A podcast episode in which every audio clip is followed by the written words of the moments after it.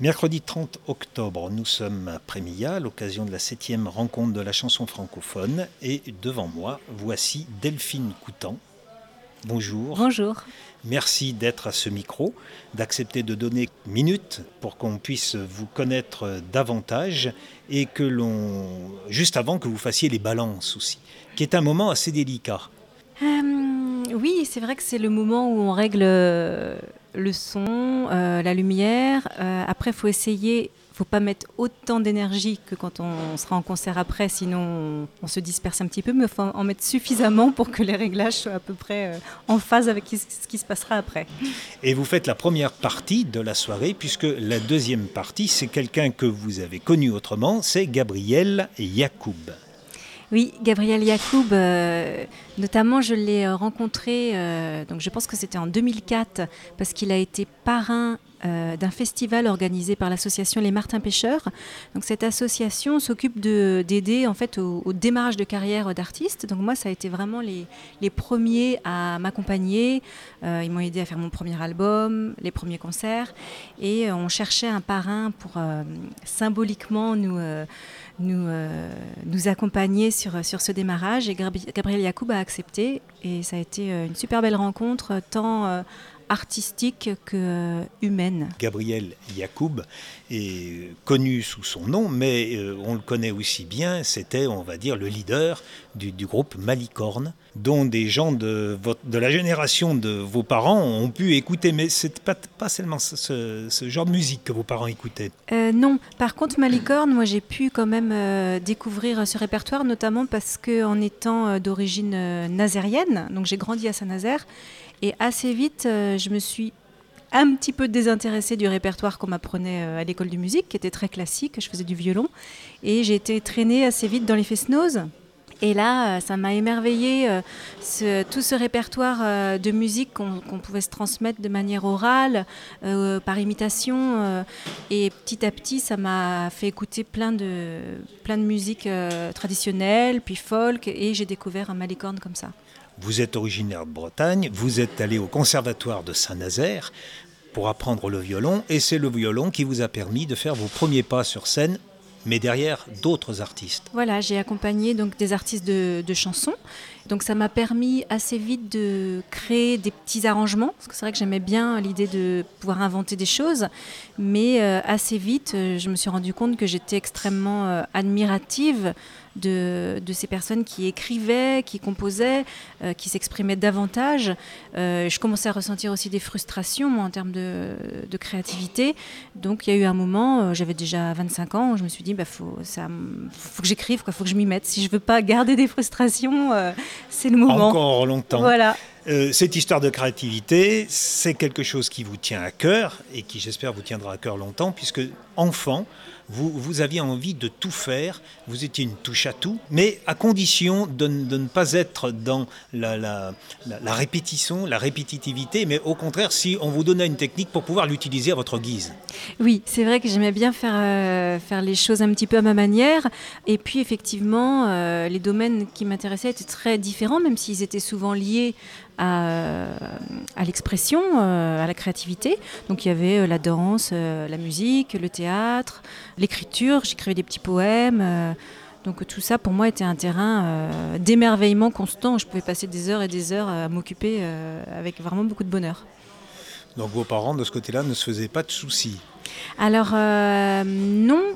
Par contre, quand j'ai commencé à évoquer le fait de peut-être euh, professionnellement me diriger dans des voies artistiques, c'était un petit peu plus compliqué parce que eux n'avaient pas du tout cette, euh, cette culture-là et ces parcours-là.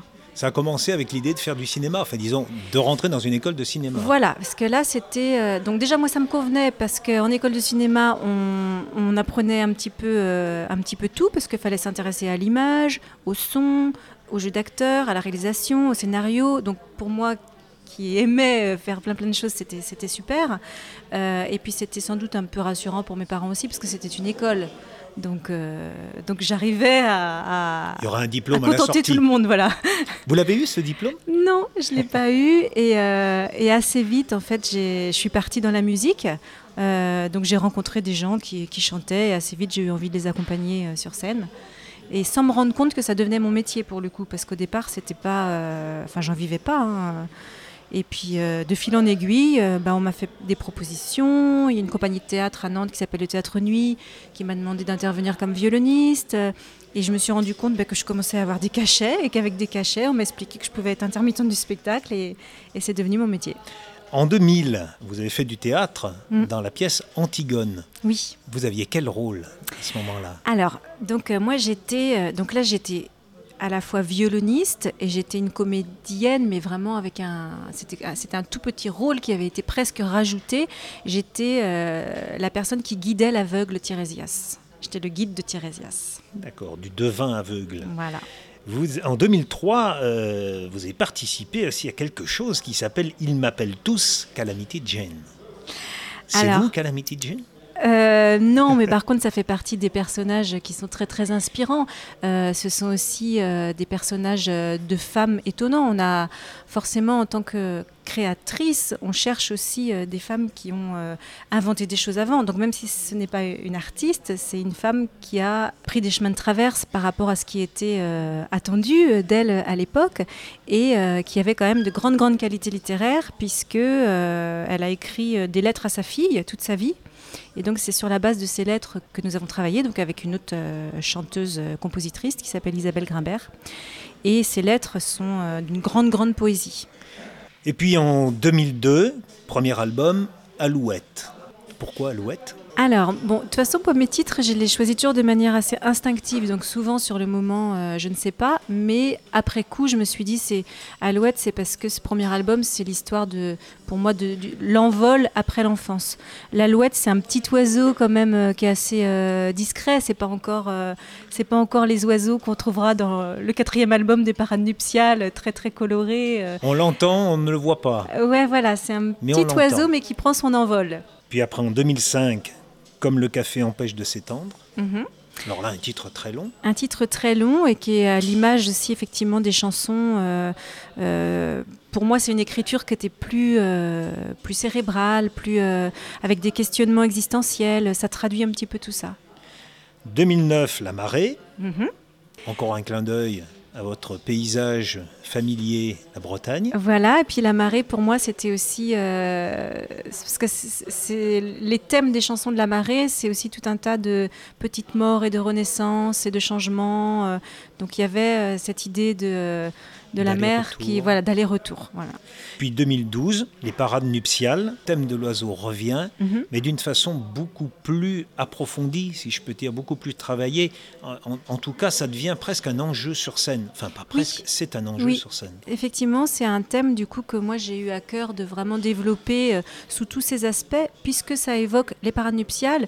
Tout de suite, ça nous évoque euh, des danses, des chants, des couleurs, euh, du jeu, du jeu de séduction. Enfin, il y avait toute une palette de finalement de choses à dérouler, à explorer, euh, qui, ont fait que, qui a fait que moi j'ai vraiment eu envie de travailler non seulement sur euh, sur les textes et les musiques, mais aussi sur un travail euh, plus esthétique, de recherche de personnages visuels, donc avec costumes, maquillage, chorégraphie. C'était très important pour moi que le corps s'engage vraiment. Donc on a travaillé avec le chorégraphe Hervé Maigret, hein, qui est un chorégraphe de danse contemporaine.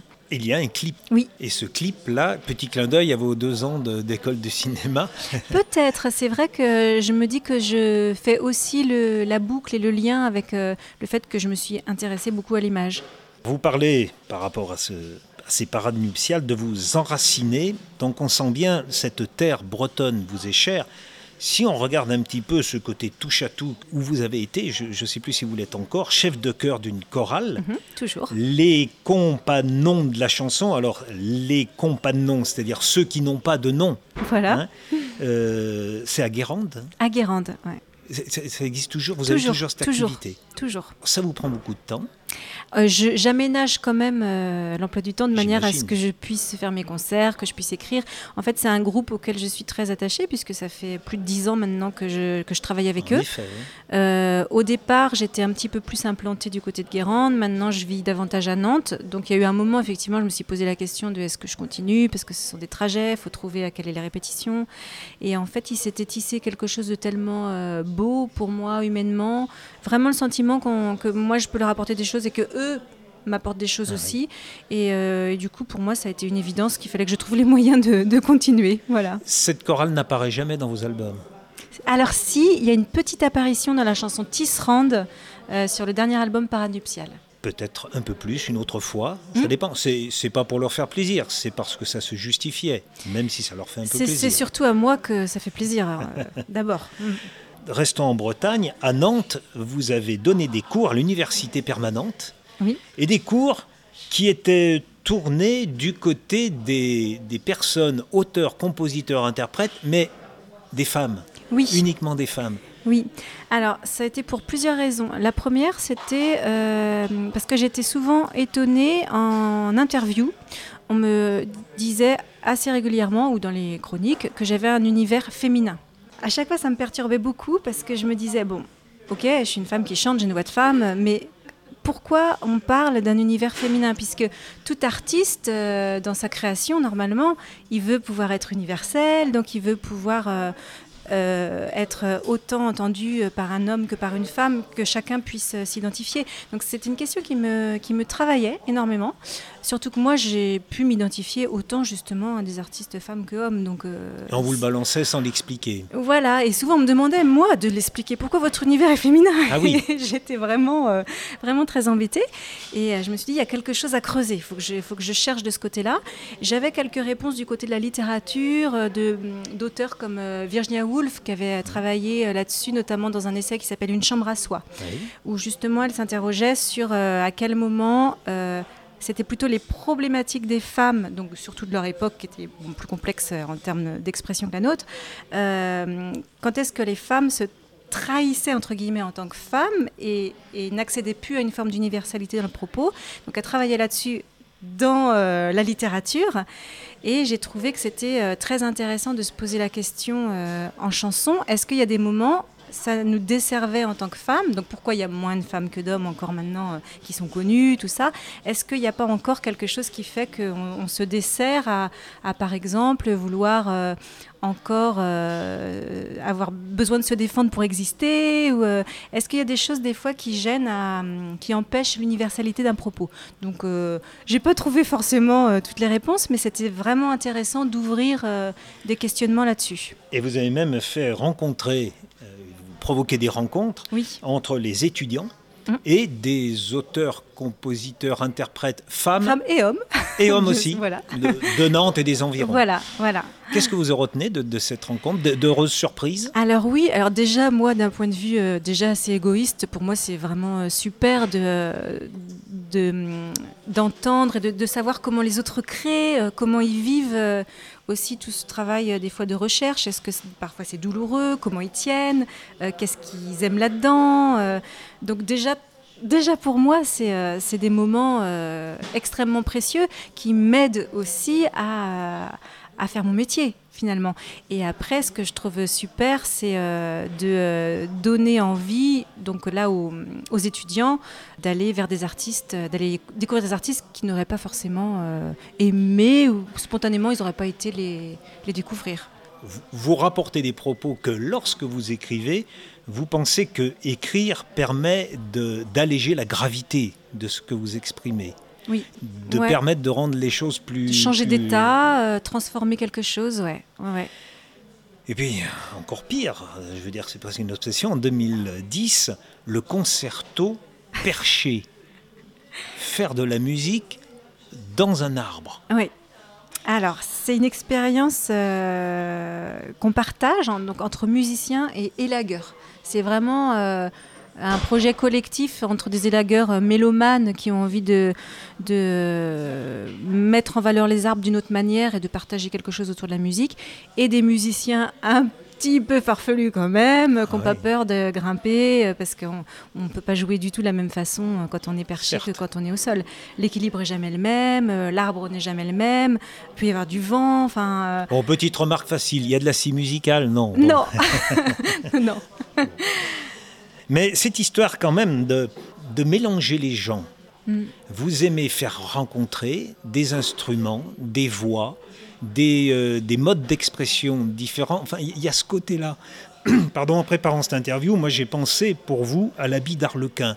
Si Mm. j'avais à vous offrir un costume, ça serait un habit d'Arlequin. Il me semble que ça vous irait bien Mm. avec toutes ces facettes-là.